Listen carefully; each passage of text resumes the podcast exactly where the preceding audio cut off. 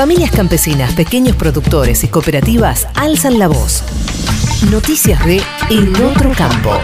La UTT en maldita suerte.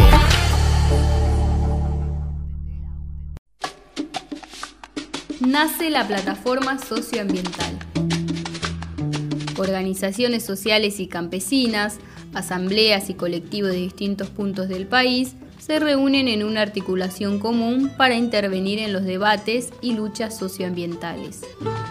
Las experiencias desde territorios rurales y urbanos se pondrán en común para promover propuestas hacia una transición urgente y la salida a la crisis social de nuestro país. Desde la plataforma, las organizaciones sostienen que estamos a tiempo de cambiar el rumbo que impone la lógica de saqueo de las corporaciones en detrimento de la vida digna de los pueblos. Conversamos con Carlos Vicente, integrante de Acción por la Biodiversidad, sobre la plataforma socioambiental. La plataforma socioambiental nace hace aproximadamente un mes y medio, convocada por la Unión de Trabajadores de la Tierra, la UTT, para juntarnos organizaciones socioambientales, territoriales, cooperativas, organizaciones campesinas y todos aquellos movimientos sociales que están trabajando en defensa de los territorios, de una vida saludable y en la posibilidad de construir otro modelo de agricultura. En un momento en que las crisis socioambientales, la crisis climática, la crisis de biodiversidad, la crisis hídrica se manifiestan diciendo claramente que el capitalismo no puede seguir avanzando de esta manera porque está destruyendo nuestra misma base de subsistencia, la plataforma socioambiental, bueno, se convierte en una esperanza para construir otro modelo de sociedad, otro modelo en el que podamos pensar en un convivir con la naturaleza sin destruirla.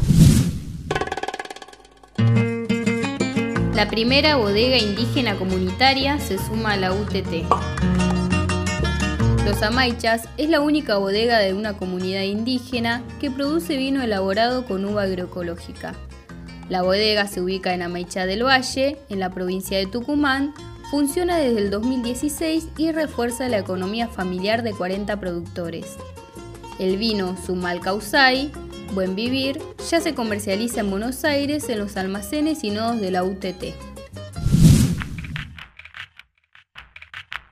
Se realizó un panazo nacional en rechazo al trigo transgénico.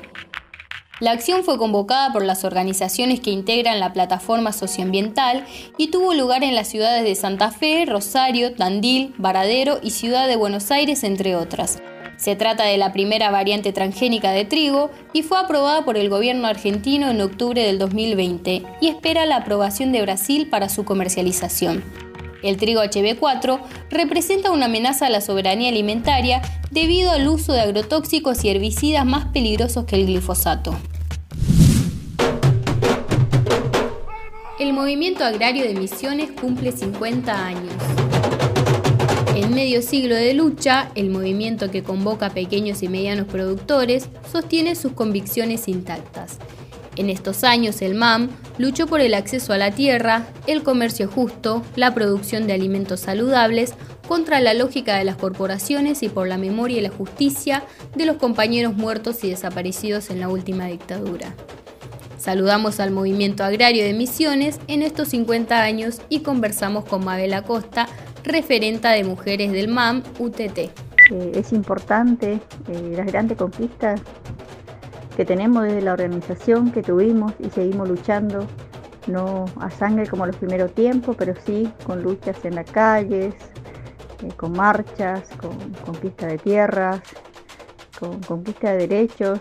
Fuimos también gestionando, proponiendo al gobierno de la provincia de Misiones muchos ejes muy importantes, la creación de las ferias francas, los emprendimientos industriales pequeños de la hierba, mate, del té, del tabaco, eh, también por los derechos, la igualdad. Eh, fuimos conquistando espacios sociales como el Foro de Agricultura Familiar, la Feria Franca, otros mercados, otros derechos, fuimos dando pasos firmes, agigantados, y bueno, y seguimos luchando contra las multinacionales.